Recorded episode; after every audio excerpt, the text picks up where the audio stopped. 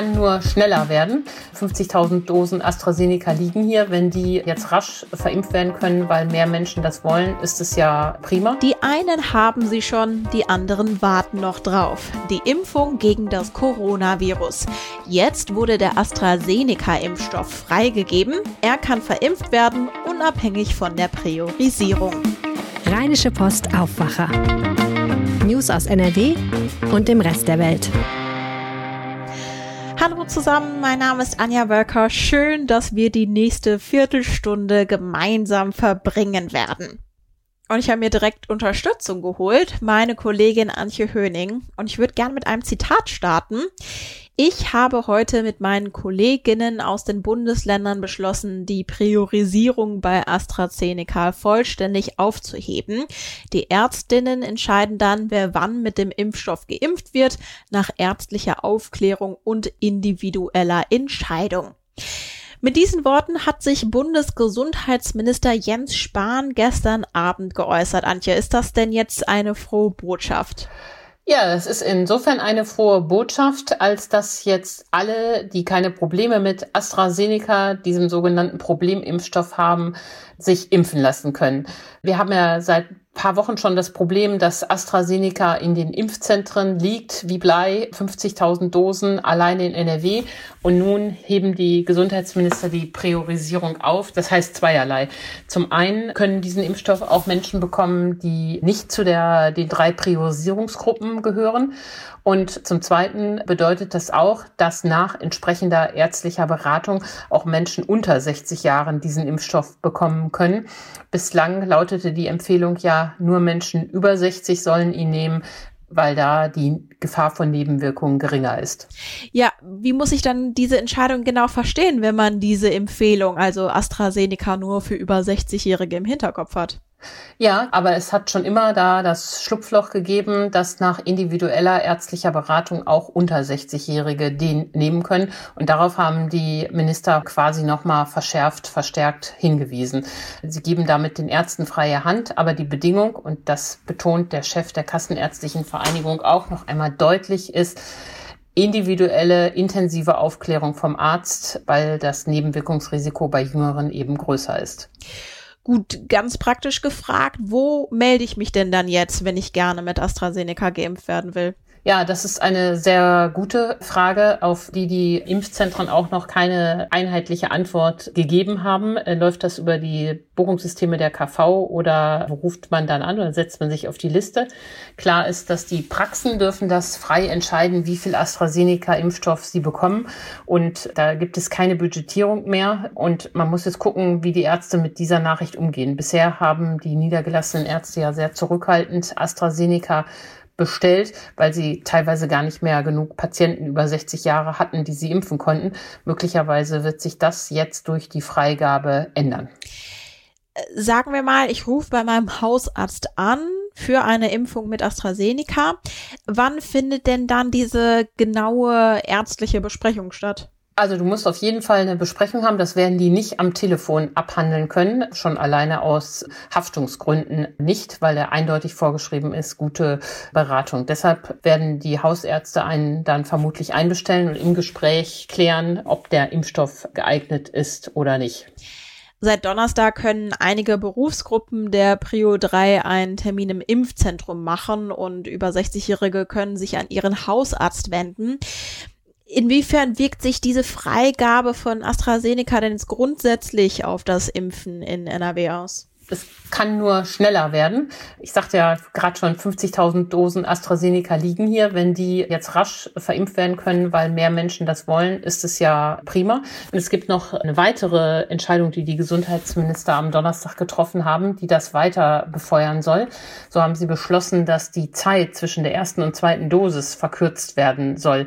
Zuletzt wurde ja empfohlen, zwölf Wochen zu warten. Das hat man damals gemacht, um die Erstimpfung schneller hochzutreiben. Jetzt sagen die Minister, ähm, nach vier Wochen ist es auch okay, die zweite Impfung von AstraZeneca zu bekommen. Das machen sie mit Blick darauf, dass ja Geimpfte künftig mehr Rechte als Ungeimpfte, also sie bekommen schneller ihre Rechte zurück, die bisher ja eingeschränkt sind. Und um das mehr Menschen zu erlauben, beziehungsweise dieses zusätzliche Imageproblem von AstraZeneca aus dem Weg zu räumen, hat man sich jetzt darauf verständigt, die Frist auf vier Wochen zu verkürzen. Welche Reaktion gab es dann jetzt auf die Freigabe in NRW? Sowohl der Hausärzteverband als auch die Kassenärztliche Vereinigung finden das beide gut, dass es so kommt, um das Impfgeschehen einfach zu beschleunigen. Die Ständige Impfkommission sieht das ja alles so ein bisschen kritisch, weil die fürchtet, dass dann doch jetzt die schnellen Gesunden zum Zug kommen und hatte nochmal betont, wie viele ältere und vorerkrankte, chronisch Kranke auch noch immer nicht geimpft sind. Und sie mahnt an die Ärzte, appelliert an die Ärzte, dass sie doch bitte verantwortungsvoll damit umgehen können. Ja, verstehe. Neben der Freigabe von AstraZeneca gab es ja außerdem konkrete Aussichten für die Impfung von Kindern. Welche sind das? BioNTech wird voraussichtlich im Sommer die Zulassung bekommen, dass der Impfstoff auch an Kinder ab 12 gehen kann. Das ist ja prima. Und die Gesundheitsminister gehen davon aus, so war die Formulierung gestern, dass bis Ende August alle Kinder zwischen 12 und 16 ein Impfangebot erhalten. Das ist ja wirklich eine gute Nachricht. Das reicht nicht mehr für die Sommerferien, um vollständig geimpft in die Sommerferien zu fahren. Aber es ist dennoch eine gute Nachricht wir müssen mal abwarten, wann dann auch der Impftermin ist. Anrufen und vereinbaren ist ja das eine und der tatsächliche Impftermin ist das andere. Aber trotzdem, das ist eine gute Nachricht, dass es dann auch für die Kinder in Deutschland vorangeht. Das Update zu den Impfstoffen hatte Antje Höning. Herzlichen Dank. Die Wölfin Gloria am Niederrhein darf weiterleben. Das hat das Düsseldorfer Verwaltungsgericht ganz offiziell entschieden. Ein Schäfer hatte geklagt, dass das Tier entnommen wird. Mein Kollege Henning Rasche hat den Prozess für uns begleitet. Hi Henning. Hallo. Ja, also über die Wölfin Gloria wurde ja wirklich schon sehr, sehr, sehr viel diskutiert. Und die Diskussion fängt schon beim Namen an. Warum? Naja, Gloria heißt die Wölfin im Volksmund, so kann man das glaube ich sagen. Das liegt vor allen Dingen daran, dass der frühere Landrat im Kreis Wesel, der jetzt nicht mehr im Amt ist, Ansgar Müller, der Wölfin damals diesen Namen verpasst hat. Im Behördendeutsch heißt sie GW954F, was natürlich deutlich weniger eingängig ist. Das Problem mit dem Namen ist jetzt nun aus Sicht der Wolfsgegner, dass Gloria ein sehr menschlicher Name ist und dadurch im Grunde der ganze Wolf vermenschlicht wird, verniedlicht wird und Menschen vielleicht eher Gefühle für diesen Wolf entwickeln und sich möglicherweise eher etwas schwerer damit tun, so harte Sachen mit dem Tier vorzunehmen wie eine Tötung. Okay, für dieses Gespräch bleibe ich mal bei Gloria, weil ich mir diese Buchstabenkombination allein schon nicht so schnell merken kann. Was weiß man denn grundsätzlich über diese Wölfin? Dann sage ich das jetzt auch. Gloria wurde 2018 erstmals am Niederrhein nachgewiesen und soll seitdem bis zu 140 Weidetiere getötet haben und verspeist. Das ist natürlich aus Sicht der Weidetierhalter am Niederrhein, es gibt einige Schäfer, sehr misslich. Sie fürchten um ihre Existenz, um ihre Herden und also im vergangenen Jahr ist auch ja ein männlicher Wolf hinzugekommen. Dieser männliche Wolf ist der Bruder von Gloria. Und äh, Bruder und Schwester haben zusammen einen, ja, einen Wolfswelpen gezeugt, der jetzt theoretisch circa ein Jahr alt sein müsste. Und äh, so leben im Wolfsgebiet in Schermbeck mittlerweile drei nachgewiesene Wölfe. Jetzt hat der Schäfer Kurt Opriel beantragt, dass Gloria als Problemwolf entnommen wird und ist damit eben vors Gericht gezogen. Was war denn seine Begründung? Genau, Kurt Opriel ist Schäfer in Hünxe im Kreis Wesel und er hat seit 2018 28 seiner Schafe an Gloria verloren. Das ist auch nachgewiesen und dokumentiert. Dafür ist das Landesamt für Naturschutz, das äh, kurz das Lahnhof zuständig in Düsseldorf.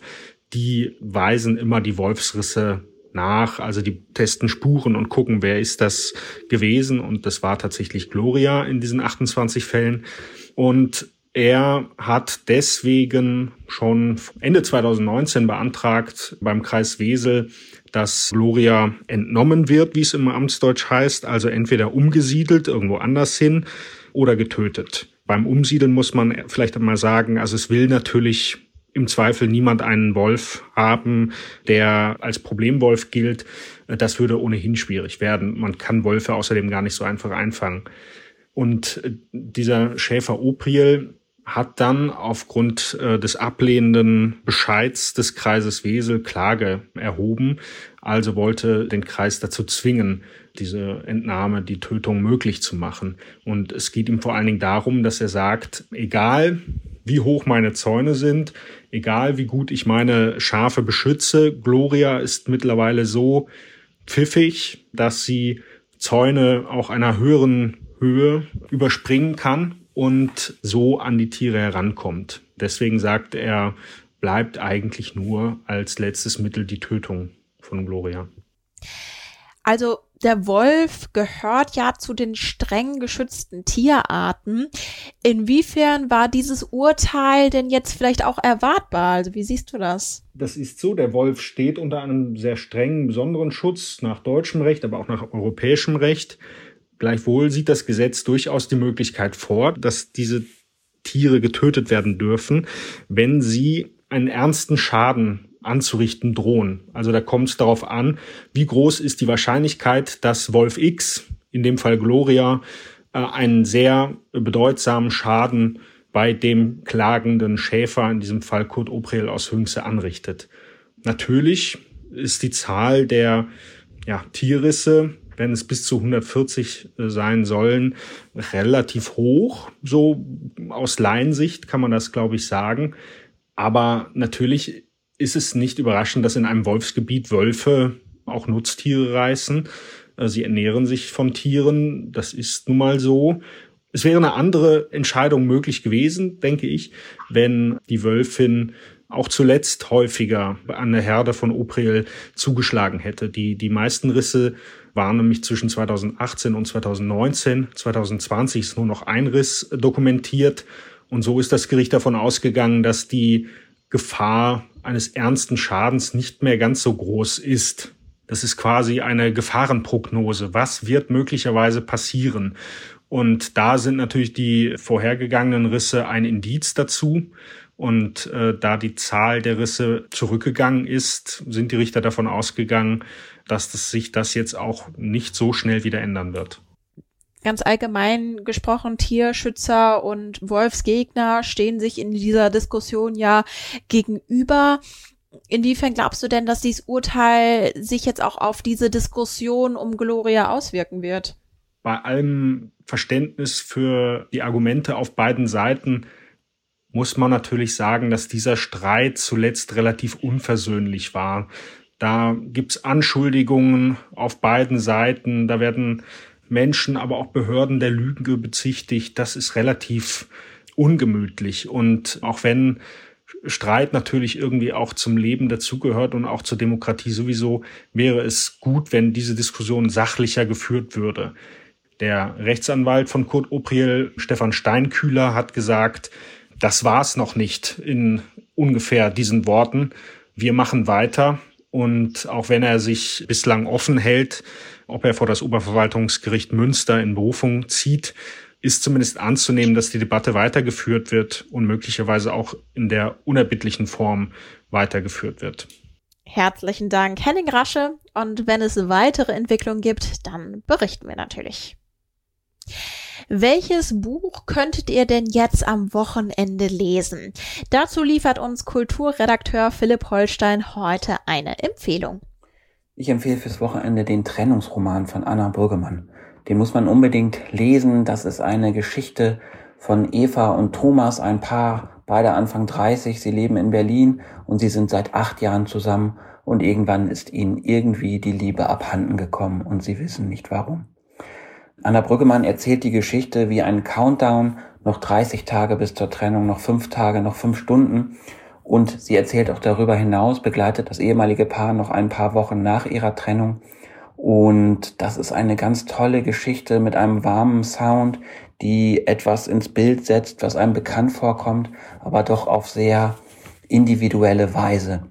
Anna Brüggemann kennen viele vielleicht als Schauspielerin aus dem Polizeiruf, aus dem Tatort. Sie hat mal den Silbernen Bären bei der Berlinale gewonnen und hat auch das Drehbuch für Als Hitler das rosa Kaninchenstahl mitgeschrieben. Dies ist nun ihr literarisches Debüt. Dicke Leseempfehlung. Viel Vergnügen damit. Neben Lesestoff gibt es auch noch einen Musik- und Videotipp fürs Wochenende. Den Link zum Artikel von Philipp packe ich euch in die Show Notes. Und noch ein kurzer Ausblick auf den heutigen Tag. Der Bundesrat entscheidet heute voraussichtlich über die Verordnung zur Rückgabe von Rechten an Geimpfte und Genesene. Gestern hatte der Bundestag die Erleichterung schon gebilligt. Der Blick aufs Wetter. Heute ist es wechselnd bewölkt. Es sind auch Schauer und kurze Gewitter drin bei Höchstwerten bis zu 14 Grad. Ähnlich sieht es am Samstag aus. Es sind einige Wolken unterwegs. Im Tagesverlauf werden die dichter und Regen ist auch drin. Sonntag dagegen ist es sonnig und es wird wirklich warm. Bis zu 28 Grad wird es. Und das war der Aufwacher kurz vorm Wochenende. Habt einen schönen Freitag und wir hören uns morgen wieder. Ciao. Mehr Nachrichten aus NRW gibt's jederzeit auf RP Online. rp-online.de